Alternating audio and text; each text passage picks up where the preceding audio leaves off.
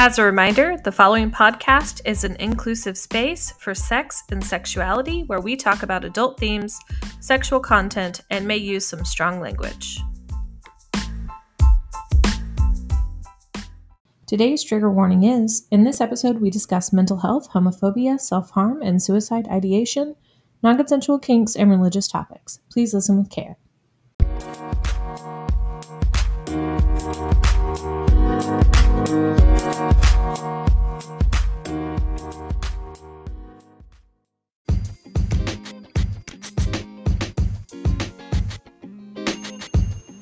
Welcome to today's episode of My Other Boyfriend is a Vibrator, where we have a no kinks limited mentality to sex and erotica, and absolutely no topic is too taboo to discuss. My name is Hallie Catherine. I'm a sex positivity advocate, self published author, and erotica enthusiast who's in a polyamorous relationship with my favorite sex toy.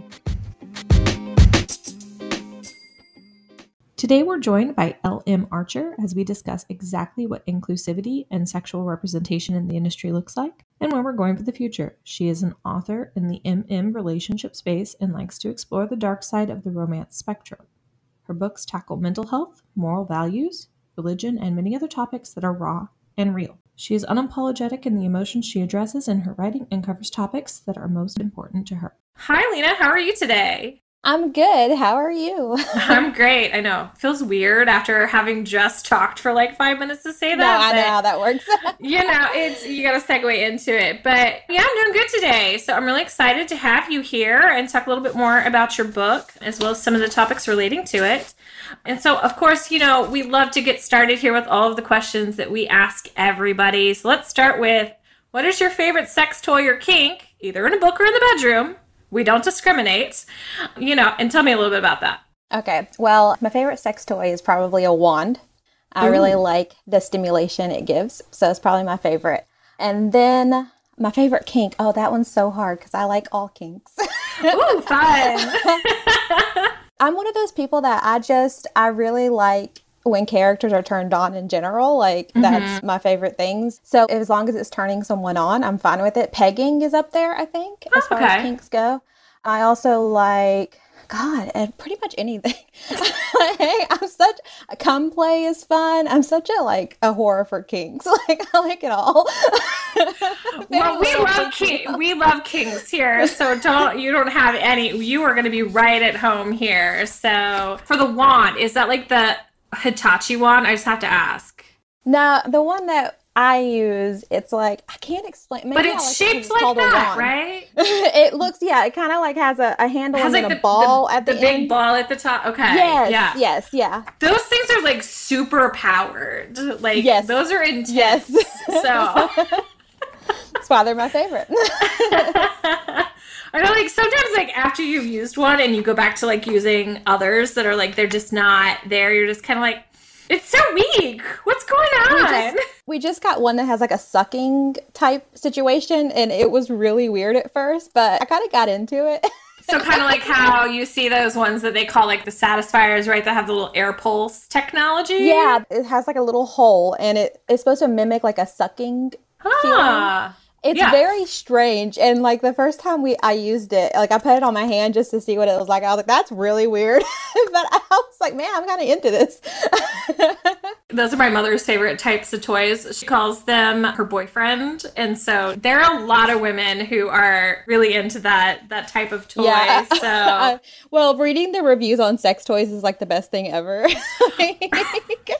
Especially when it's like the slightly seasoned users, right? Like the older ladies who like you can tell oh, yeah. that like they're way out of their depth trying to shop on like the adamandeve.com. and Eve's.com and they're just like, you know, it really, you know, I just really enjoy this experience here, you know, but there were just too many buttons. It's like, there's three buttons, Doris. What's going on here? Oh, okay. Well, you know, I just, how did you get started writing? In general. And then obviously, how did you get into the romance space? So for listeners, Lena writes male male romances. And so take me through that journey and what that looked like. Well, I've always read romance. Like I've al- like ever since high school, I started. I got into romance, and I just never dropped it as a genre. I read a little bit of YA, but I've always came back to romance. I really like it. Mm-hmm. And as far as writing goes, it was one of those things that like I was reading and reading and reading, and I was like, this just isn't giving me what I want. and and then I was thinking, well, I can't complain because I'm not willing to try it myself. Mm-hmm. And then I was like, so until I'm willing to try it myself, I'm not going to complain. Yeah. Well, I was still complaining in my head, so I was like, well, I guess I got to try it myself. and Cool for the Summer, my first book that I've released, was mm-hmm. born from that. And then I wrote the Take Me to Church series next. Mm-hmm. And I have a bunch of other stuff that I've written that I haven't published yet. But I just, I picked it up one day and I was like, well, fuck, I'm pretty good at this. Uh, maybe, maybe I should like put this into the world. It's the best. It's the best way to find anything, right? You know. yeah. And, you know, I found the people who ended up being like my betas and alphas and stuff, and Mm-hmm. they really pushed me to like pursue it as a career. Yeah. And I haven't stopped, I guess. So, so how long have you been writing for? When did you start? I've been writing, God, I mean, I've been writing my whole life, but like seriously writing, probably about four years now. Mm-hmm. Okay. Okay. Because I, I, we've had people that are like newer to it, people that are like more seasoned and stuff like that. So I just like to ask that question, you know, just to get an idea. And so you say you also read YA. So I just have to ask, what do you think of the new trend of like YA books, including spicy scenes in them? Well, here's the thing. My Take Me to Church series could be YA. Mm-hmm. I consider Well, it is a teenager. Yeah. Yeah, they are teenagers. I actually aged them up before I mm-hmm. published because when I first wrote it, they were one was 17 going on 18 and the other one was 18 going on 19. Mm-hmm. So I aged the 17 year old up to 18 Yeah. because I didn't want backlash. Yeah. But I go back and forth because a part of me is like, you know, teens have sex. Yes. They do. Mm-hmm. Why are we pretending they don't? Especially this generation more than anybody else, I think Yeah. is so And- much more aware of it than even we were as kids, right? Yeah. And if you look at entertainment in general, there's plenty of shows about teenagers that include explicit sex scenes, like Sex Education and all of these other TV shows. And while the actors aren't teens, mm-hmm. they're still it's still about teenagers. And then any other kind of entertainment has that type of thing.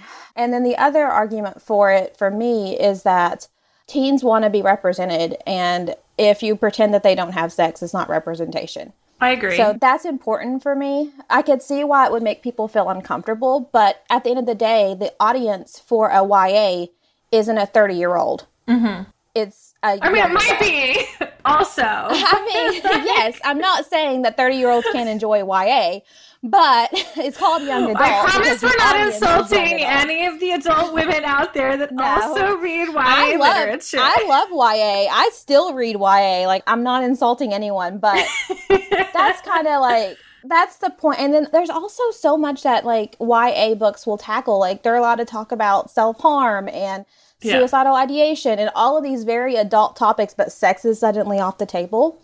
So that's a little strange. I don't know. To me, like that's why I'm fine with mm-hmm. steamier scenes. But at the end, the other side of it is obviously parents may not feel comfortable allowing Yeah. their teens to read that, even though their teens have probably been reading like fanfic since mm-hmm. they were 13 with explicit scenes the that aren't well fan, the written. fanfic stuff is like crazy out there like the Dramione stuff and like Dramione, and especially like I feel like the fanfics were like the OG like journey of representation for like the spectrum of sexuality right because Yes. I felt like you took so many books that maybe were traditionally like more hetero viewing, and then like fanfics would like they would break the barrier, right? They would do, you know, they do the Harry and the Draco thing, or the Harry and the Yeah, Ron thing, or they do like the mm-hmm. pot, like the pop. I read about one that's like a polyam between like Harry, Ron, and Hermione, and I'm like, that actually makes sense for that kind of friendship that they have. That that could be Yeah. a thing that would go on. So Harry, Hermione, and Draco is a big one. There's Loon Miney, which is Luna and Hermione. Mm-hmm. So a lot of teens have been using fan fiction as a way to explore their sexuality and Yeah. learn about sex.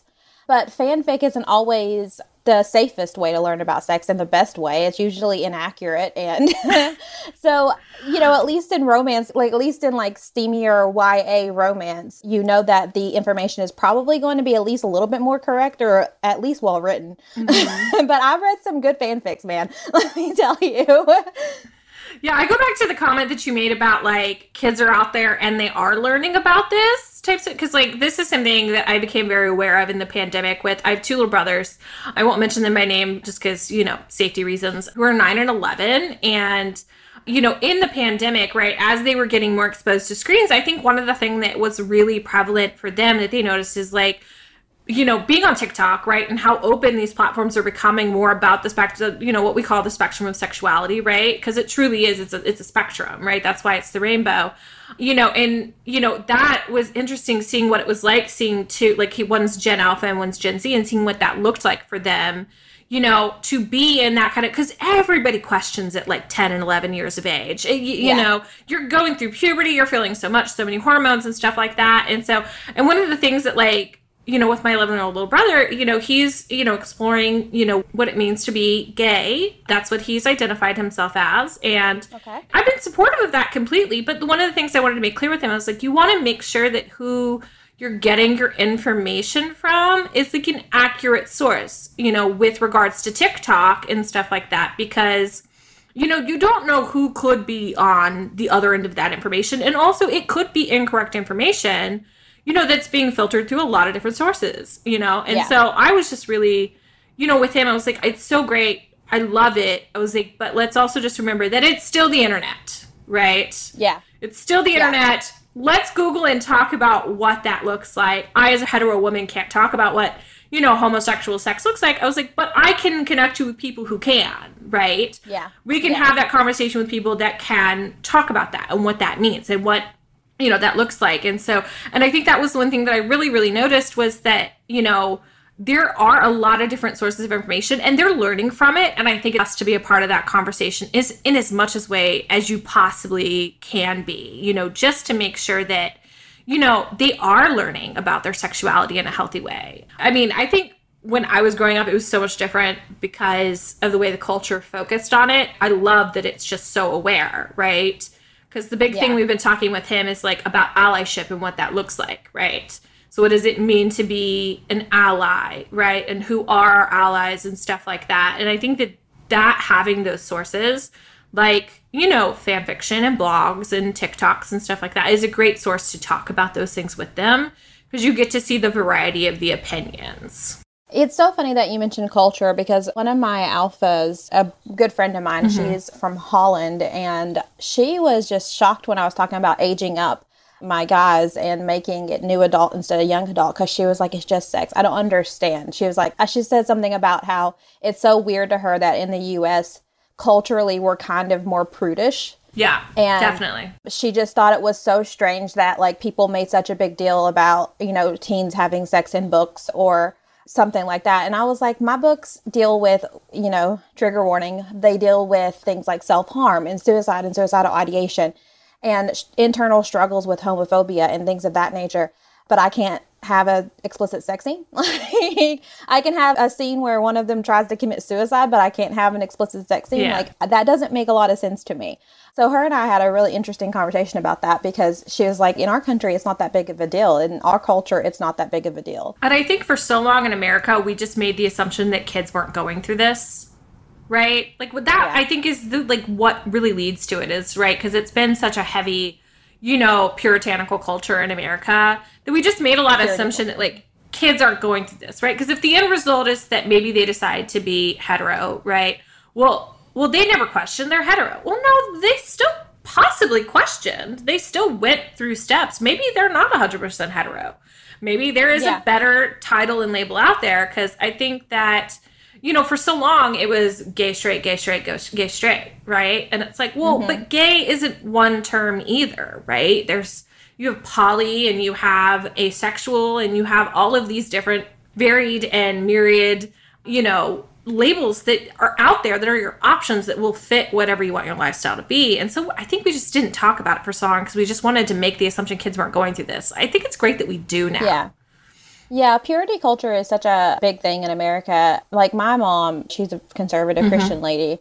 And she literally just felt that if she didn't tell us about sex and, and we didn't know about it, then you weren't going to have it. Yeah, we weren't going to have it. Yeah. For a long time, I learned everything I knew about sex from my male friends and romance novels. Yeah.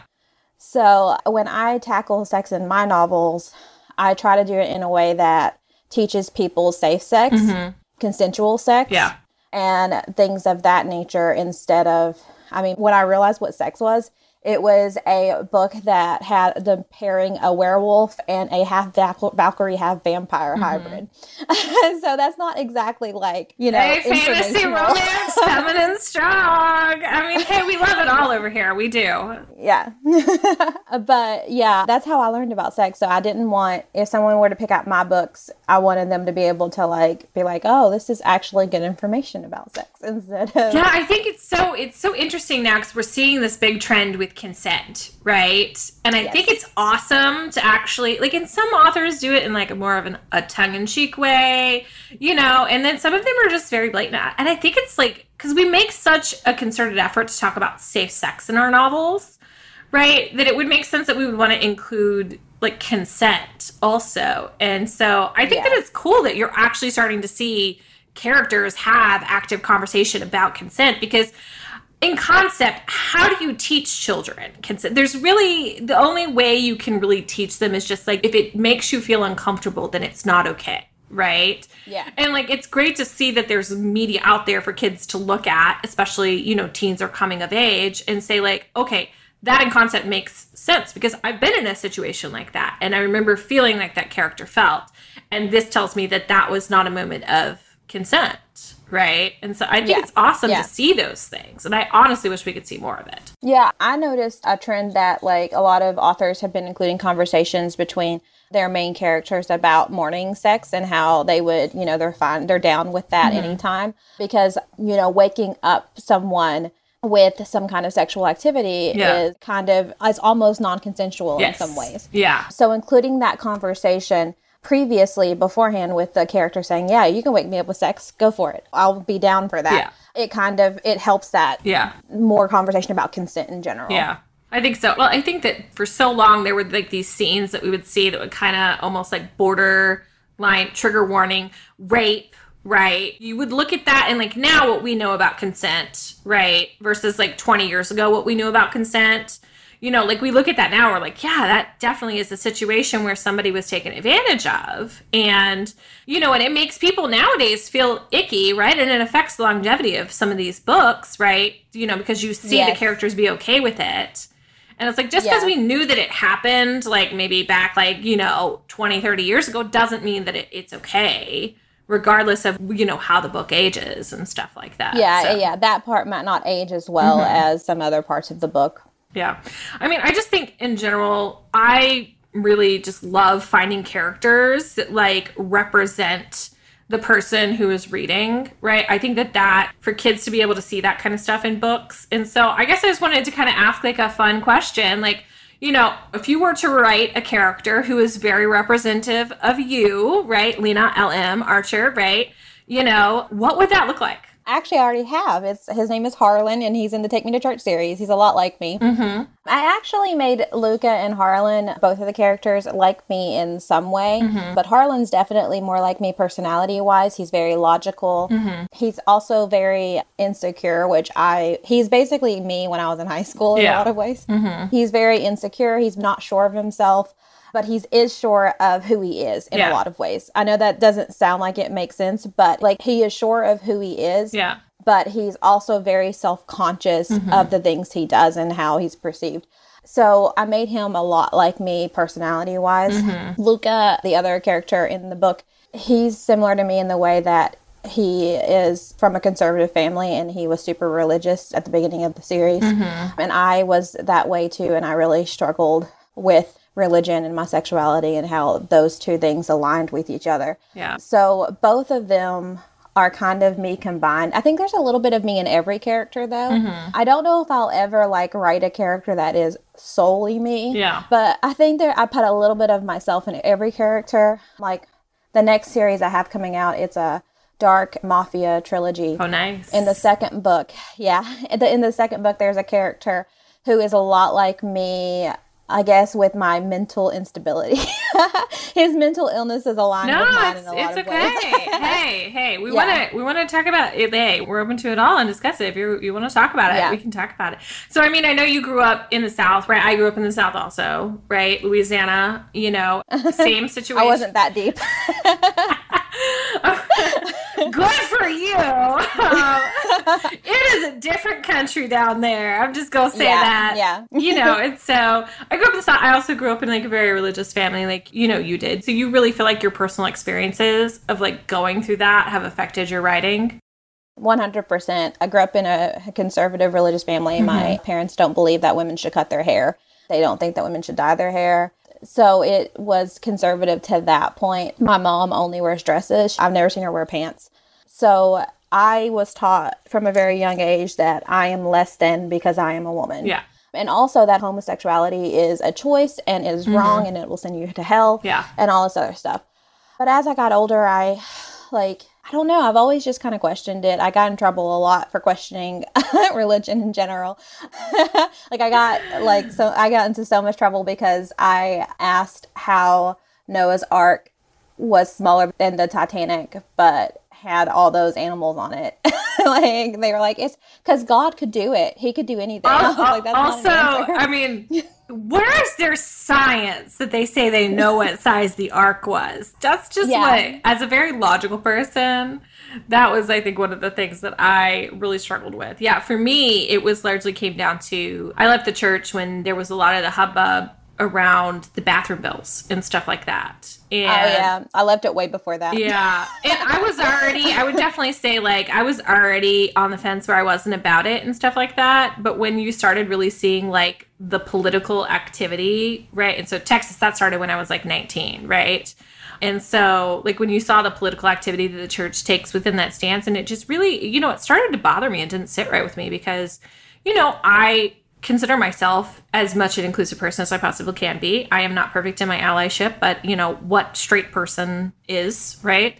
You know, I try to do what I can and stuff like that, and I just knew in that moment that it just it wasn't for me in the long term. And it's something that I do, Yeah. you know, with my own brother that we talk about, you know, that you know those, you know, don't allow that to shape who you are, right? You know, just because you you know have experienced that doesn't necessarily mean that that can define that you should feel bad about yourself in any way shape or form so i think it's really you know important to talk about those kinds of things Yeah, I mean, the Take Me to Church series has a lot of like theological discussions, and I Mm-hmm. try to keep them as unbiased as possible, regardless of my own opinion. Mm-hmm. I've had people email me and say, So I just have a question. I just read the Take Me to Church series, and are you religious? Because they just don't know by the end of Yeah. it, like what my faith is, which I think means I did a good job Yeah. because there's a lot of really interesting theological discussions that came from my personal experience growing up in a conservative Christian household, as well as the fact that I have a degree in religious studies. oh nice So yeah, I it's the only time I've ever used my degree was to write that series. but I do have a degree in it, and I started learning about religion just because it was something that dominated my life so much. I ended up having a really big interest in it.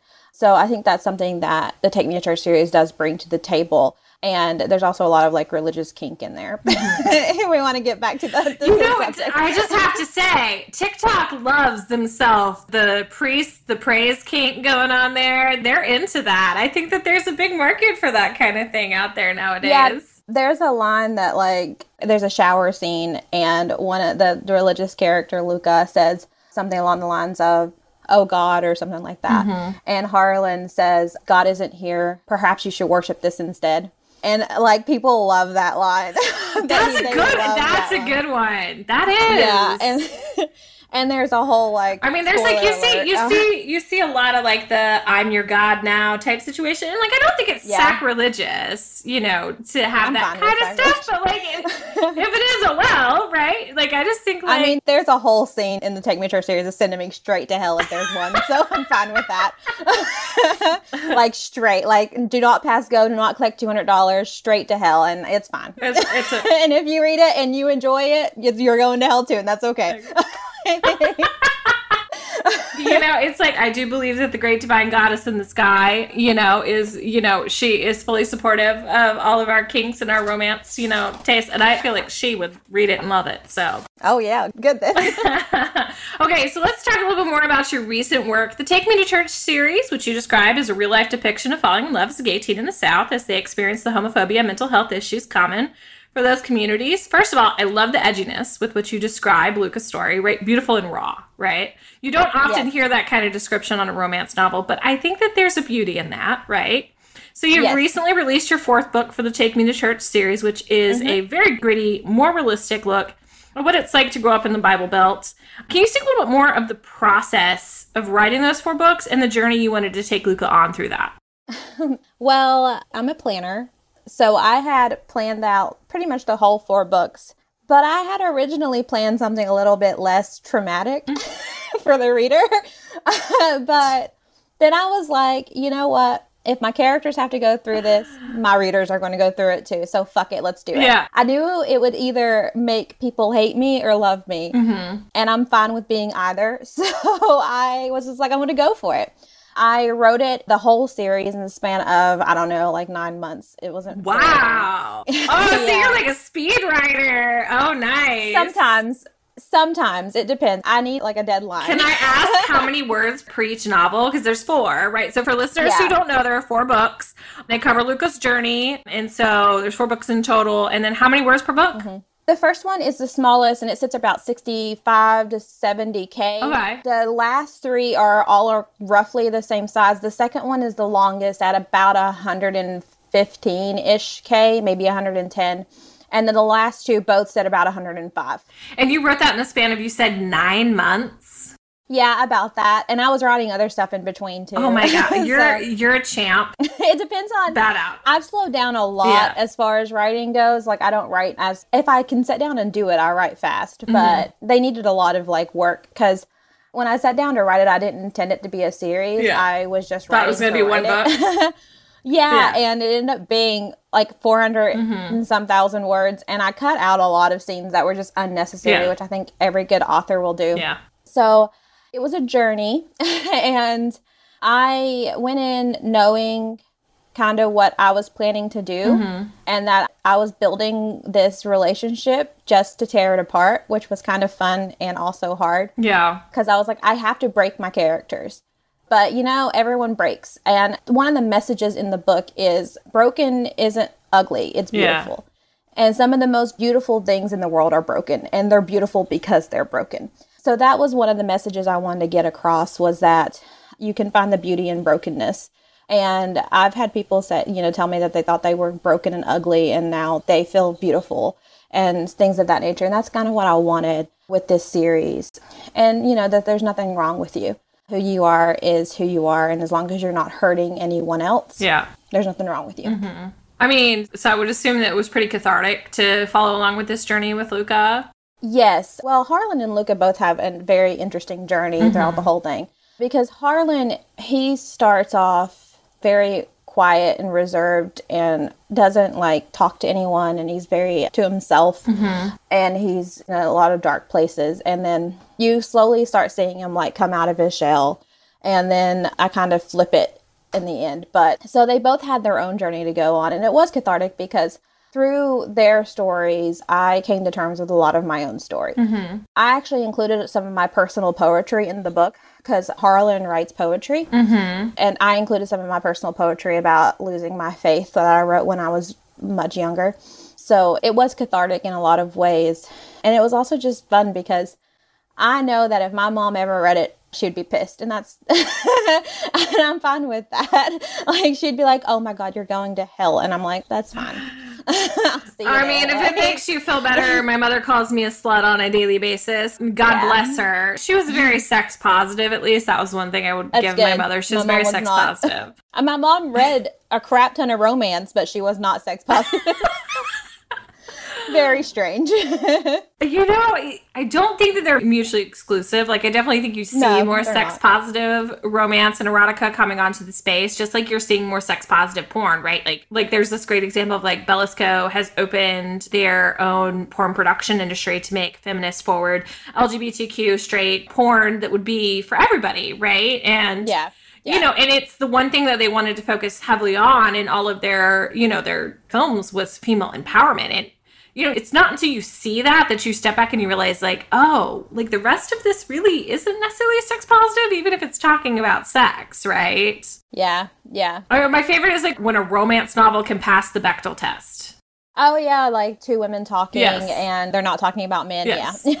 That's one of my favorite things too. I do write a lot of male characters, obviously, but I do have in the Take Me to Church series, they're not really a couple through the whole thing, but there is a lesbian and she's in love with her best friend, and that's kind of a side story. Mm-hmm. And I think that they have a few conversations, even though the boys are involved. Because it's from the boys' point of view. Yeah. Like I can't, I can't exactly be like, oh, I'm going to jump to her head really quick. but I have considered doing like just a, maybe a little short story that is from their perspectives. That sounds Uh, 'cause I great. I mean, A, I think there hasn't been a ton of representation in the past in general, and especially not for Sapphic either, too. No, I think no. that we're seeing more of that definitely come on, you know, in, out and stuff like that, which is, I think is great. And so I know that you said, like, at the end of the books, right, you know, you don't get that resolution around like a happy ending, right, of Harlan and Luca kind of like skipping off into the sky. But I do think that, you know, take me through what that looks like for the characters there at the end. I mean, at the end, you do get that Mm-hmm. resolution of them skipping off to the sky, and there's something very beautiful about the end. Mm-hmm. And I did that because I put them through so much that I felt I owed them the happiest fucking ending I could muster. and I hate writing fluff. Uh, so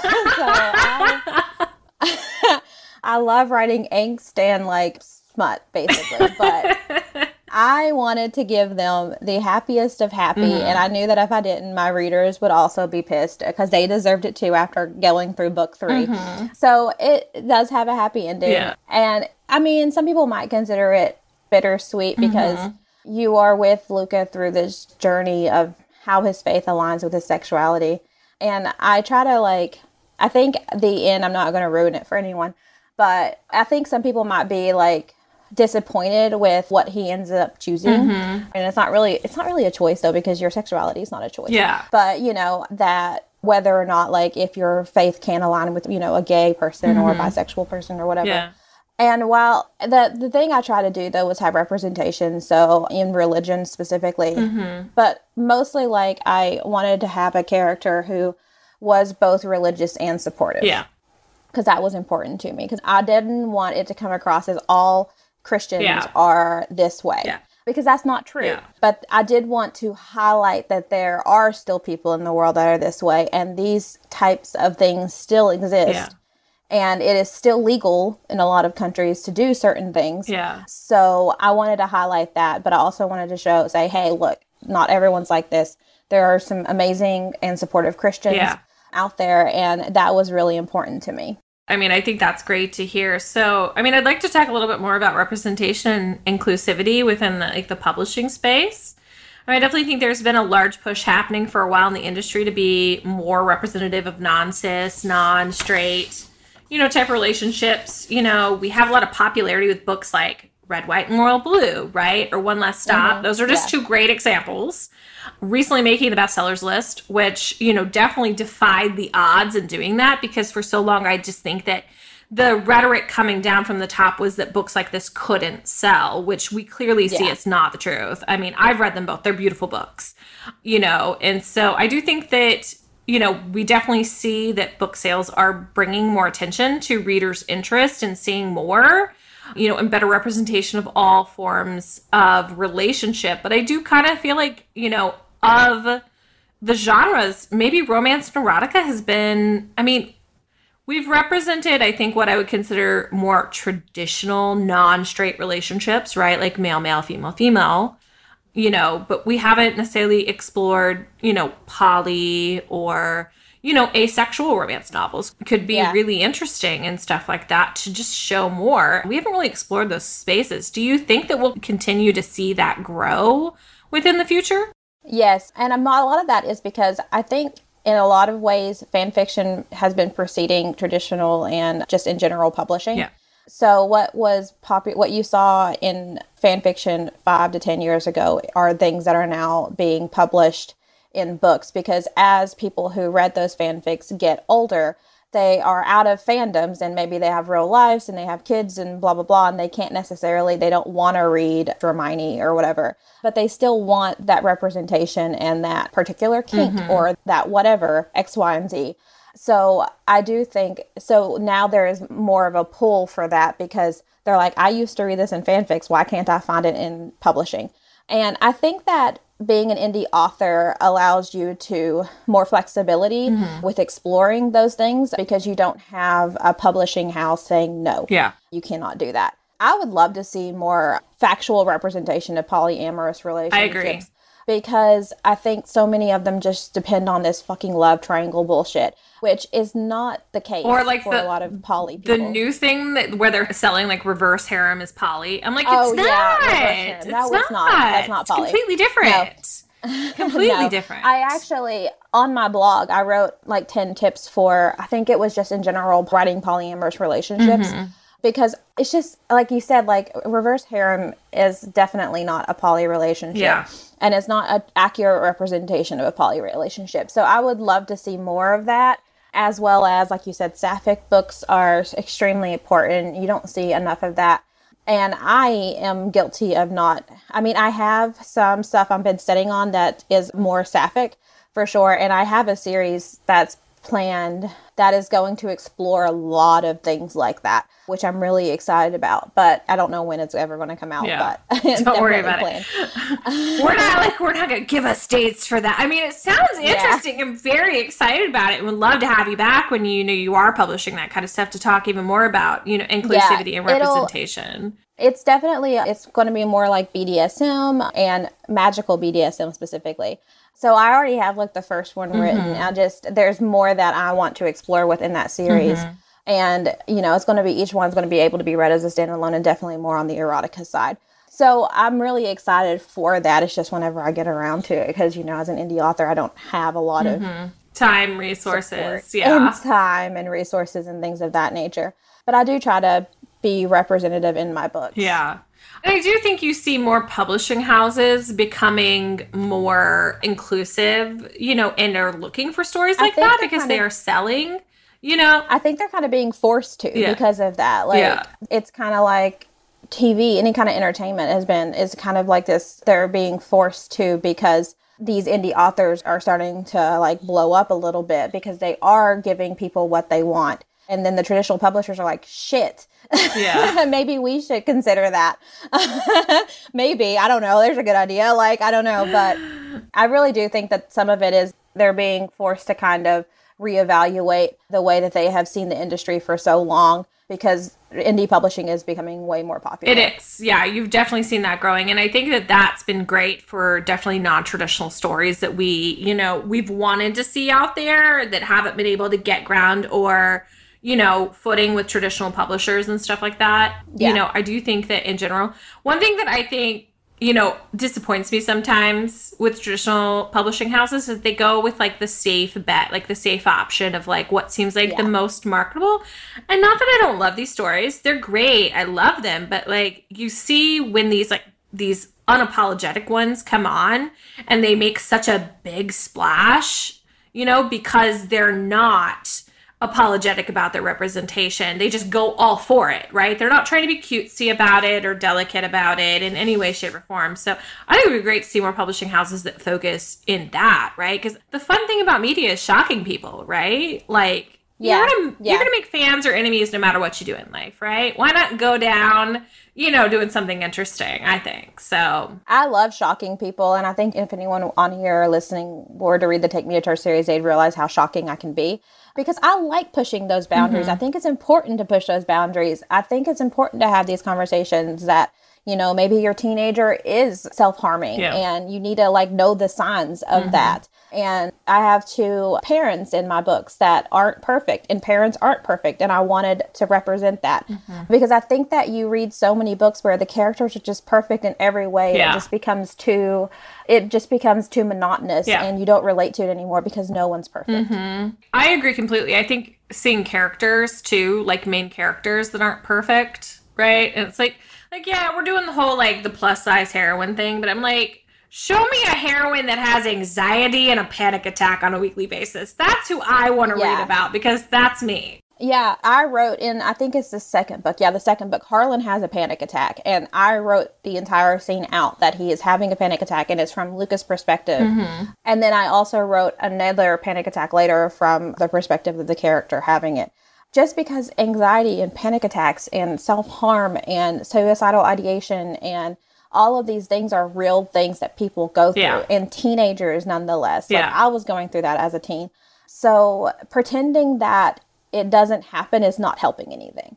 So I guess I have one more question for you here, and then we'll, you know, unfortunately have to let you go. This has been a lovely conversation, by the way. Sorry, it hasn't been kinky enough. I mean, I feel like I'm failing. You know, I delivered kinks. You know, I said I'll deliver kinks for you, and we haven't. But you know, this is regardless been an absolutely logical and you know what I love. You know, just talking about topics that you know are just you know gabbing and, and relaxing and talking about topics that are people are passionate about and i can tell that you're truly passionate about the types of characters that you write as well as the representation that you offer you know where do you really see inclusivity and representation going over the next few years or what do you hope to see with that over the next few years well, like we talked about, I really hope to see more sapphic books. Mm-hmm. I think they're incredibly important because a lot of romance readers are female. Yeah. So they're not being sapphic books doesn't make a whole lot of sense to me. Yeah. I'm really hoping to see more of that and more, you know, people who are transgendered mm-hmm. and non-binary yeah. and on the spectrum in general. I think it'd be interesting to read a romance book that involves an asexual character because it would be more aromantic instead of, you know, being romantically interested in I would agree completely, particularly just because you would have to build the story in such a way that is just so much more interesting, right? Because yeah. You know, for a lot of people that I know that identify as asexual, right? It can either like either they don't, like they can't at all, right? Or you know, for them it's like an intellectual thing, so they have to feel like they've connected on multiple other levels before they can get to that point with their partner. You know, I think looking at that is just so real, right? And I think that a lot of people who are even straight can, you know, or regular or you know more atypical right not neurodivergent or something like that you know can relate to those things because i mean even if you don't identify as asexual you might have times where you know for you it's more about the connection you have with somebody than it is about anything else i also think that we do lean so heavily into the like stroke his dick hard type thing you yeah. know, to like carry the plot Which pretty I far. Love. I love smut. I love writing smut. I am a smut horror. Like I love writing smut. Smut horror nation unite, hundred percent. I love yeah. it. I love it. But yeah, I think it would be interesting. And then, of course, really an accurate representation of a poly relationship. God, I really would love to see that. Yeah, because I don't think I've seen. I don't think I've seen a single one like at all. Yeah. And like and there are there are some authors out there that are genuinely trying, right? They're trying to represent it. It just it, it always kind of falls short.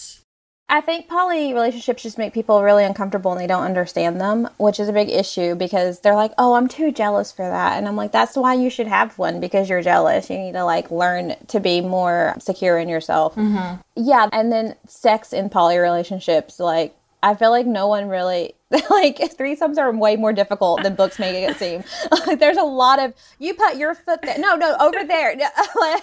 and then okay, you sit on her face while I do that. And like there's there, there's just none of that awkwardness that happens so often in threesomes. Like threesomes do not go easy. I absolutely love that you. Achieve. I absolutely love that you said that because that is like that has long been my siren song with people when they talk about like oh I think a threesome would be so great. I'm like look, either one person person gets left out, or one person's holding, you know, something on the side, or like somebody's like over here trying to make their leg fit somewhere. Like it's yes, it's like a- your your legs are shaking and you're worried that she's you know your legs are shaking and you're worried that she's getting drowned while he's being like it's just not like it's a very difficult thing to do. yeah, exactly. and exactly. the logistics are not there and people write threesomes. And they're like oh you know like there's just so it's so easy. I'm just like no bro it's not. Like you've never been in a threesome obviously because it is not easy. It's a very difficult thing to do. The logistics is insane and there's a lot of like verbal communication. It's mm-hmm. like no no no you stand over there. No no no i need you They, to they don't just naturally happen at all. no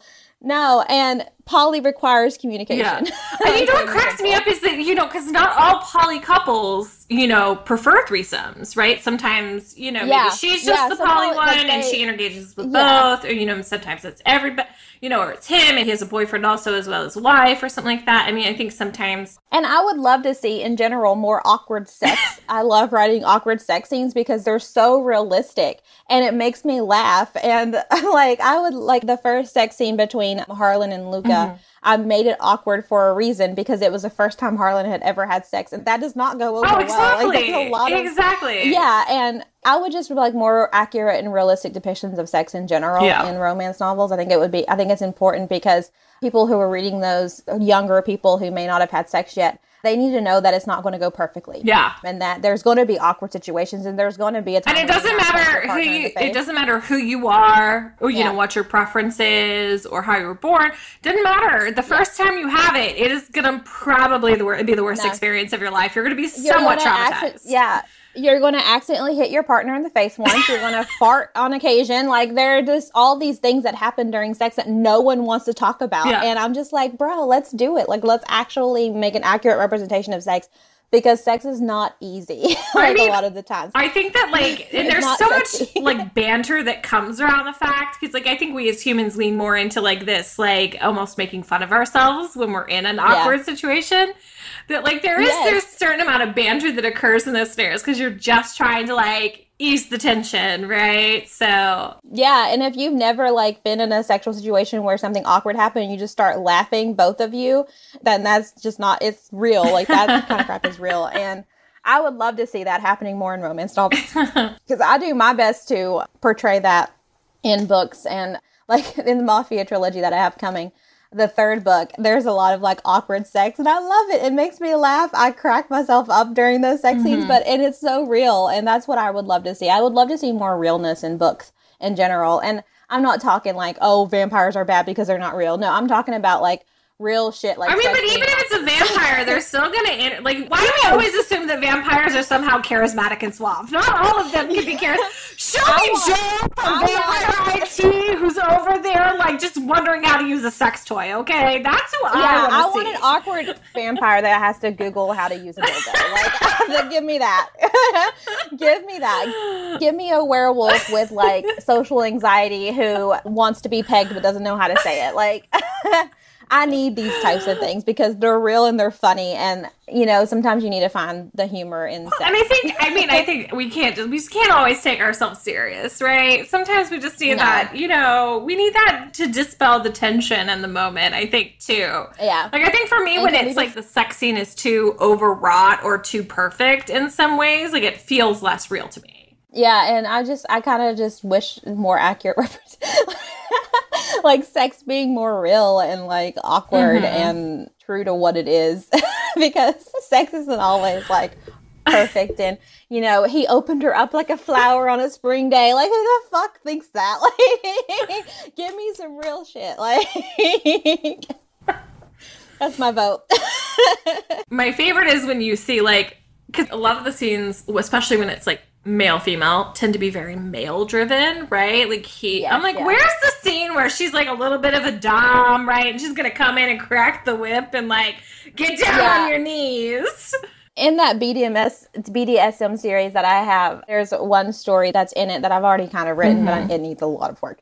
Where it ends up being like a three way relationship between two girls and male, mm-hmm. and one of the girls is the dom in the relationship. And it was fun to explore that because I think so many people never see the female as the dom in a lot of mm-hmm. ways, and I'm just like, no, don't, females can be dominant. Dude, that femdom section of TikTok is real. Oh, I, Yeah, I don't know how I've ended up on it. It's probably related to the types of content that I put out there because I do a lot of promoting for the podcast on TikTok.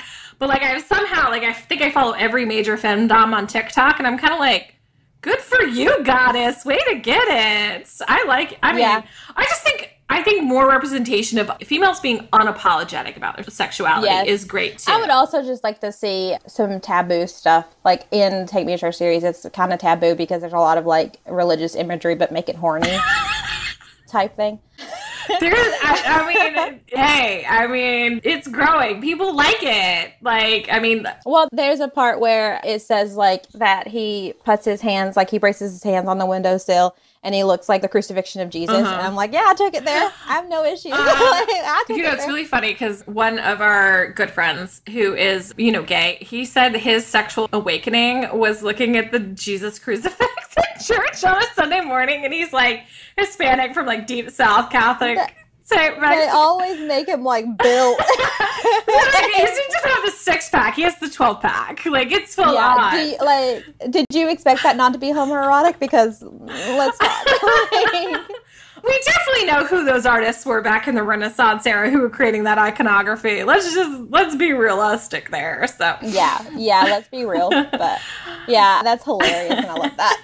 I love that for your friend. it makes me giggle every time he says it. I absolutely love it. I'm just like I'm living for that comment because honestly, like I mean, yeah, I mean, you look at that, and you're kind of like, ooh, hello, very mine muscular. was mine was Shania Twain's belly button. oh yeah, she had the little belly ring when it was popular, and she always Specifically, a Shania Twain's belly button. Yeah. oh, I love that it's like just you never know where you're gonna hear it for somebody ever. So Yeah, I love hearing people's sexual awakenings, bisexual awakenings, and that, yeah, Shania Twain was up there for me. and then Charmed, like all Oh of the my God, girls. Phoebe specifically, oh, she's so gorgeous. I loved her. Phoebe is the middle sister in the original, she, right? well, she was the youngest in the original. Oh, yeah. She Alyssa wore Milano. Alyssa Milano. She wore all the belly shirts. Yes, I like belly buttons. I guess like maybe early kinks. I I mean- like you look back on your kinks and you realize where they came from. You're like, oh, I feel oh. like the mid. I feel like the. I feel like the mid '90s to like Gen Z people these days do not know. Like they think that they are inventing the belly button. like no, we had shirts that barely quantified as shirts in 1995. Yes. Like there's Yes, stuff yes. that we like in sheer too. Like it was like it would not cover anything, and then the part that covers the boobs was sheer, right? Yes, yeah. Like, there was- or like that trend that had like a sticker over the nipple, and that was it. That's like, coming, oh, that's coming back now. My niece sent me a picture of it, and she's like, "How do they do this?" you are not wearing that out of the house We're not, until you're we're 18. not giving you the. we're not giving you the secrets of the early 2000s. Sorry. My favorite is like they kids these days think they're so scandalous with all like the the cutouts and stuff on their clothes, and I'm like. Dude, we invented the like strategically placed rip hole in the pants, right? Like, I was like, let Yeah. me put it to you this way: like 1999, Christina Aguilera assless chaps. Oh Enough my said. god, Christina Aguilera is such an icon at that point. Like, I am convinced that she led the big booty revolution. Right? Because you think everybody now they're into these like guys with the big, like the big badongadongs. I feel like she Yeah. led that because she was the first I don't know. skinny girl that I feel like you really saw that like put it out there and advertised it. And then of course like Kim and you know I would say yada, that. Yeah, right? I'm trying to think. There's someone else I'm think trying to think of who had a like a big ass at the time, and people like always talked about. It. I cannot remember who it was because Christina Aguilera was super thin at one point. She was. Which you know is fine if you're naturally Yeah. that way. You know, I'm not going to shame anyone's body type, Mm-hmm. but she was super thin at one point. I remember that, like the iconic picture of her, like her pants are so far down. I'm like, how are you not? How do you keep them up? Everything you. How do you keep them up? I, like uh, truly, we were testing fate in 2001 with how low our pants were. Gravity was not a Like, thing. like everyone's like, like I had my niece asked me about the she's like, What's the whale tail? And I so I had to explain it to Oh. her and I was like trying to explain that to a 14 year old and she was like, Oh, is she 14? Yeah, she's That's a good 14. And she's like, why would people choose to wear that? Like knowing it was like, because we didn't have a choice. If you went like No, your pants were so you low had, that when you went shopping at the jean store, people, it was seven inches below your belly button or nine inches below your belly button. Those yeah, are like two your your zipper was about like this This long. long. Like your zipper was literally this long. Like I remember very vividly. My mom was very conservative, and she would always say like she would say up down, which means she meant my pants need to come up and my shirt needs to go down, and I would pull my shirt up and push my pants further down, and she'd get so mad at me. But I guess like it's kind of funny how like you look back and you were like, oh, that's where that kink came from. Oops. That's how that developed. Interesting. like no, it's like you laugh, but it's true. Like my Jesus kink came from that that crucifixion statue. like Now I like Jesus. for me, like I looked at so many fashion magazines growing up that like I am not even remotely surprised that I have a heel kink now, like at all. Like, I don't a foot right. fetish, just a heel kink, right? And I'm like, I literally ingested so many episodes of Vogue in my life that I'm like, yeah, that makes sense that I would like heels, and like the higher the better too. That's so interesting. I don't know. Like I definitely see my kink is just other people getting off. It's Mm-hmm. I'm very strange. I don't know where that came from, but I think anyone. Maybe it's like you were a people pleaser in another life, and now it kind of Oh yeah. Oh no, I'm a people pleaser now, so maybe that's what it is. Yeah. Like maybe I just it's my fear of failure or something. But yeah, I love to explore kinks in my Mm-hmm. books for sure. That's something that I don't necessarily do it as much in the Take Me to Church series, but I'm definitely I explore them Yeah. much more later. But the Take Me to Church series has definitely religious kink exploration. There's a lot of. Would you would you Like, say that's the craziest kink that you've ever incorporated in your writing, or do you feel like that's relatively tame? That's tame. The magical BDSM series. There's a part where he's see. I'm trying. I'm not gonna try. I'm trying not to ruin it, but whatever. He is using a sex toy on the other male character, and he is having him recite a potion ingredient list, like how to make Oh. a potion. And if he pauses or gets something wrong, he stops and he won't let him come. and he's not allowed to come until he says the whole potion. So it's like edging and sex toys at the same time. Yeah, it's edging and sex toys, and he has to remember it because if he gets it wrong, then he's not allowed to come until his partner does. And if he pauses for longer than 10 seconds, he's not allowed to come into his partner. So there was like mm. rules incorporated into it. And so it's quite interesting. The I like to explore that's not like I'm trying to think of other I have read I've written a lot of like kinky, kinky, kinky shit. Like I like I mean, like I definitely feel like, you know, romance and erotica, that's the space for it. We absolutely love our kinks. I feel like most of us have had, like, even if we started somewhere as we were reading, because let's be honest, we're all readers, right? We all read it and we write it, right? I feel like a lot of our sexual awakenings have somewhat come to these books, like with regards to kinks, because you're like, you don't realize that you're into a primal kink until you're reading an Omega Oh, verse novel and you're like, that just happened. Ooh, girl. that just happened to me. And then there was like, I remember very early the book that I was telling you about how I learned about sex. Yeah. There's a whole scene in that where she is giving a blowjob to him and she's a vampire, so she sucks. So she bites him a little bit of biting. Yeah, there, while also yeah. sucking his blood. Gets the teeth And I was like, bro, I didn't know that I like this until now. Like, I didn't know that I had this kink until now. And I just read a book very recently that had like a true depiction of a primal kink. And it was more of a like a predator versus prey kink. Mm-hmm. And I was like, oh, I'm not going to be into this. And then I was like, oh, I'm totally into this. You know, I really feel like Twilight actively primed me for that biting kink at like such a young age, like such a young age. I never got into Twilight. Weirdly enough, I was more of a Harry Potter fan, I think. But I mean, Yeah, I, I I read it. I read it all. I read it all. I'll be honest. I read it all. I had liked Yeah. vampires before Twilight came out. Like I grew up in Louisiana, so like Anne Rice, queen of it all, right? Oh gosh, yes. Like my I sexual forgot about her. awakening was probably Brad Pitt in Interview with the Vampire very easily, like a hundred percent. I was Oh, oh, he's so sexy.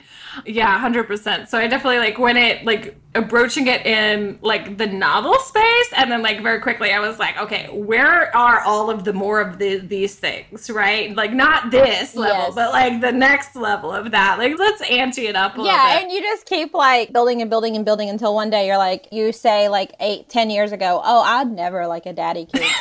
And you're like reading it and you're like, fuck yeah, call him daddy.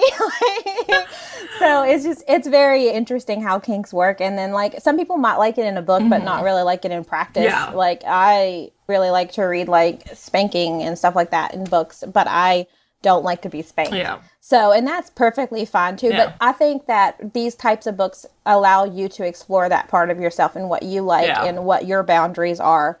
Because knowing your boundaries is such a big part of BDSM and knowing your limits. And I think books allow that safe space yeah. to learn your limits and learn who you are and also explore your sexuality, your gender, all of yeah. it. Yeah. I mean, I think it's because at the end of the day, right? Unless you read the book, you don't like like my favorite is when like you find that book that like maybe it was something for you, like it meant something deep down, right? And by deep down, we all know where I'm talking about for that book and then you see somebody else who's also read that book and then you're like it's like like the sisterhood right? Like yes, yes. the readerhood. Yes. Yes. Like it's like was it as life changing for you as it was for me? Oh good yay we can be friends so. You like the same fucked up shit i liked and let's be ffs like that's the, literally what it is. Like this book made me want to kill myself and you should read it. Exactly. I mean i think for me i think like my only off limit things like when it comes to tank is I'm not really big into like the vast age difference thing. Oh yeah, I'm not big on that one Just because I feel like age play it gets so controlling at times, it gets weird, and then like any and there's you know grooming. I'm not you know that's yeah. that's a great that I just don't yeah. want to go. I might I don't know if I have like that's definitely the age play is definitely not something that I enjoy. Yeah.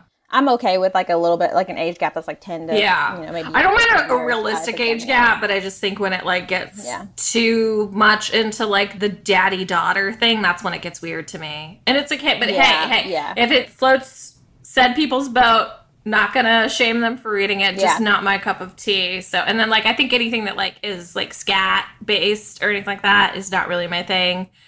But luckily, that's like a very niche portion of romance novels. yeah. Yeah. Okay.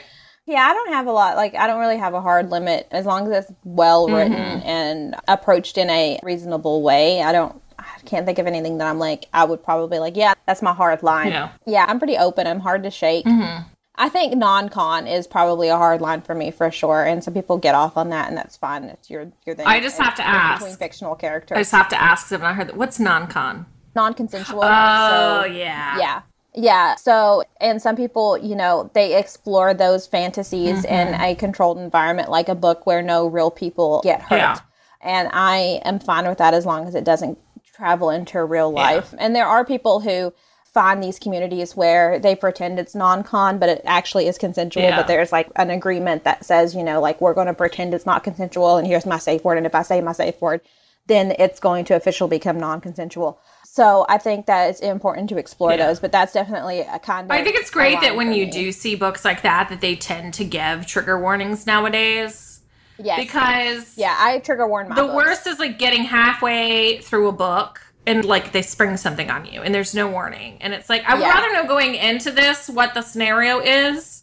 Like I'm not going to say I'm going to judge an author who writes a non-con situation, but at the same point, like prep no, me no. going into it that it's that, so that I know that I want to know. Yeah. So yeah, I read a book recently that had it was borderline non-con. Mm-hmm. And the author chose not to do trigger warnings, but I decided to read reviews, and some of them mentioned that there was slightly non-con scene. Mm-hmm. So it's definitely a gray area a lot of time, especially it's a gray area in law. It's a gray area. Yeah in our world. So it's a great area for authors as well. I don't think I will ever personally write a non con scene. I'm yeah. very big on writing consent into my books. But I've read it, like it's been borderline, very, very borderline. But it's not like a close the book type of situation for me, but it's more of a mm, I could do without this. Like it's not my yeah. it's not my jam. Mm-hmm. And that's, you know, that's fine. I just yeah, I'm pretty open though to exploring different kinks. I have no issues with that. Well, you know, I'd love to give you back some time this evening. I just wanted to say, A, loved the kink discussion. Glad that we got around to it. I apologize that it didn't yeah. happen earlier because I definitely promised kinks coming to the table. Yes, yes. but thank you so much for joining me today. If anybody wants to find out any more information about your stuff, what is the best place for them to get a hold of your stuff? Well, my website is lmarcherofficial.com and that has all of my books on Mm-hmm. it. I also have Instagram, TikTok, Twitter, Facebook, all of it. And that is all the same across all platforms as LM Archer Books. Okay. And I am fairly active on all those platforms. I'm not the best at being active on TikTok, but it's fine. Well, I'll be honest. As I go. TikTok hates us anyway. I mean, Yeah. like to post anything remotely related to like romance or erotica is so difficult on TikTok. So Yes, I just made a video about how someone called my books trauma porn, Mm-hmm. which is a new word for me, but a new phrase for me, trauma porn. But I was like, you know, I'm going to own it. It is very traumatic, and if that's what you consider that, Yeah, but some people, I mean, some people want to go through that experience, right? So, yes, some people find it cathartic, uh, like very cathartic and like therapeutic Mm-hmm. to go through it. But someone said it was just trauma porn, and I was like, you know, that's fine. But I'm one of those people that is like own what someone says like bad about you. Like my sister used to call me a slut, and I'd be like, yeah, I'm a slut. Okay, like you know, if you just agree with them, they'll go away. Mm-hmm. Yeah. So I made a video about how it was trauma porn. Like someone said it was trauma porn. So I was like, you know, if you're into that kind of thing, if you're into trauma porn, if that's your kink, come buy my books. Yeah. but yeah, TikTok hates smut but yes. and any kind of like you have to be very creative with how you market certain things. Yeah. Like there's a whole good discussion about the word cock on TikTok recently. I don't know if you've been inc- included in that. what are you talking about? We're just talking about a rooster. I mean, come on now. I know. See, that's Yeah, the thing. like, that's the thing that I feel like I want to say to the TikTok people sometimes. Is I'm like, you know what? Just because you assumed I was talking about that word and you were right, doesn't mean that I was talking about that word and you could have been people wrong. get so creative. Like someone was like they put a little like rooster gif flashed it up instead of saying the word. Yeah.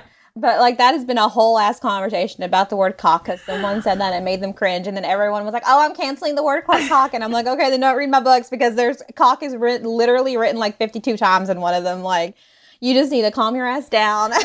like, there are certain no no words. Everyone has them, but cock. I mean, I feel like if they have such a problem with it, then just let do what YouTube and Facebook and Instagram does, and just let us mark our content as 18 plus. So basically, we'll be the fun side of the internet, and they can just come on over to us. So Well, and I think TikTok is starting to go toward that. Yeah. I'm hoping because it would be nice to like openly, have more conversations about- about, this kind Yes. of stuff. Yeah. Especially healthy conversations, Yeah. because it's again, it goes back to that pretending it doesn't exist doesn't mean it doesn't exist. I Like, agree completely.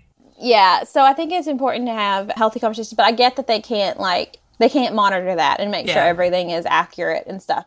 But you know, I work in tech, so Lena. get I work in tech. it, it's but- all algorithms that monitor it anyway, so they can adjust the algorithms. Yeah. It's an excuse. I can't guarantee you. I do not work in tech, so I Yeah. don't under, I don't understand algorithms. I just know that they hate me and they don't understand me either. So, but It's okay. I showed. I did a one second video of just showing a vibrator. It was like not even a vibrator that looks like a penis. It was just a vibrator, and they immediate Yeah. immediate community got. They didn't even let me get it up. It was like in the process of uploading and processing, and it got shut down immediately. It was like, guys, it's yeah, just a did motor. a, a point of. Uh, I did a point of view. You're at your character's funeral, and then I says, "I'm not sorry, I killed you." Mm-hmm. Yeah. as you know, like a joke. But they heard the word "killed" and they like they didn't take it down, but they severely like. I only had like 12 views on Yeah. it in like three days, so I deleted it, and then I said "unalived you," and now it has more views, and I'm like, this is the dumbest thing. That's that's what cracks me up is all these people are like, where are these young people getting these terms from? And I'm like, it's because TikTok won't let them say them. Yes, so you get creative with or K word instead. Mm-hmm. So you have to get creative with like the words you use, like the co-cock discussion. Someone said sock, and then like instead, like they had like the closed captioning, Yeah. and they put a little rooster where they said sock, so people understood, Mm-hmm. and they were like, "It rhymes with sock," because you have to get creative in these types of. It's kind of interesting though how language is evolving Mm-hmm. to, to go to trick algorithms. but As a, Yeah, as a developer, uh, you know, we tend to be very anti-establishment because most of us don't have degrees anyway. So we live for that kind of stuff that people are trying to screw over the companies that are, you know, yeah, doing these things. Yeah, to I. I literally one of my better performing videos was not very good. Was I showed my books and it was that song that's like God is a bit of a freak. That song that was like viral on TikTok. Yeah. And I used that sound and I showed my books and then it said religious imagery but make it horny. And I had to like use a zero for the O in horny because I was like, they're gonna like, like, they're, they're gonna so see that word and be like, oh, censorship. oh, no. Let's just be like Europe and embrace it all, okay? Yes, yes, it's okay to say the word. Well, you know what? I am so I'm so sorry to keep you for so long, but I'll let you. Thank you so much to LM for joining me for this amazing and thought provoking conversation. We got real about inclusivity, kinks, and mental health, and the general hard to talk about topics around sexuality representation. If you want to learn more about LM Archer and her work, please check her out at lmarcher.com or on her social media profiles at LM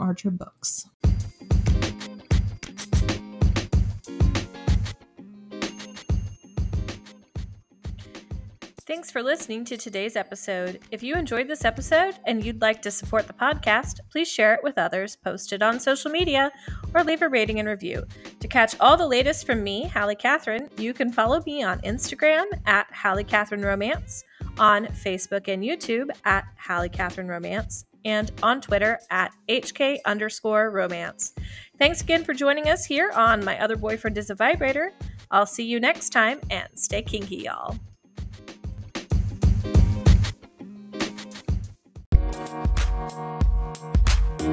Thank you.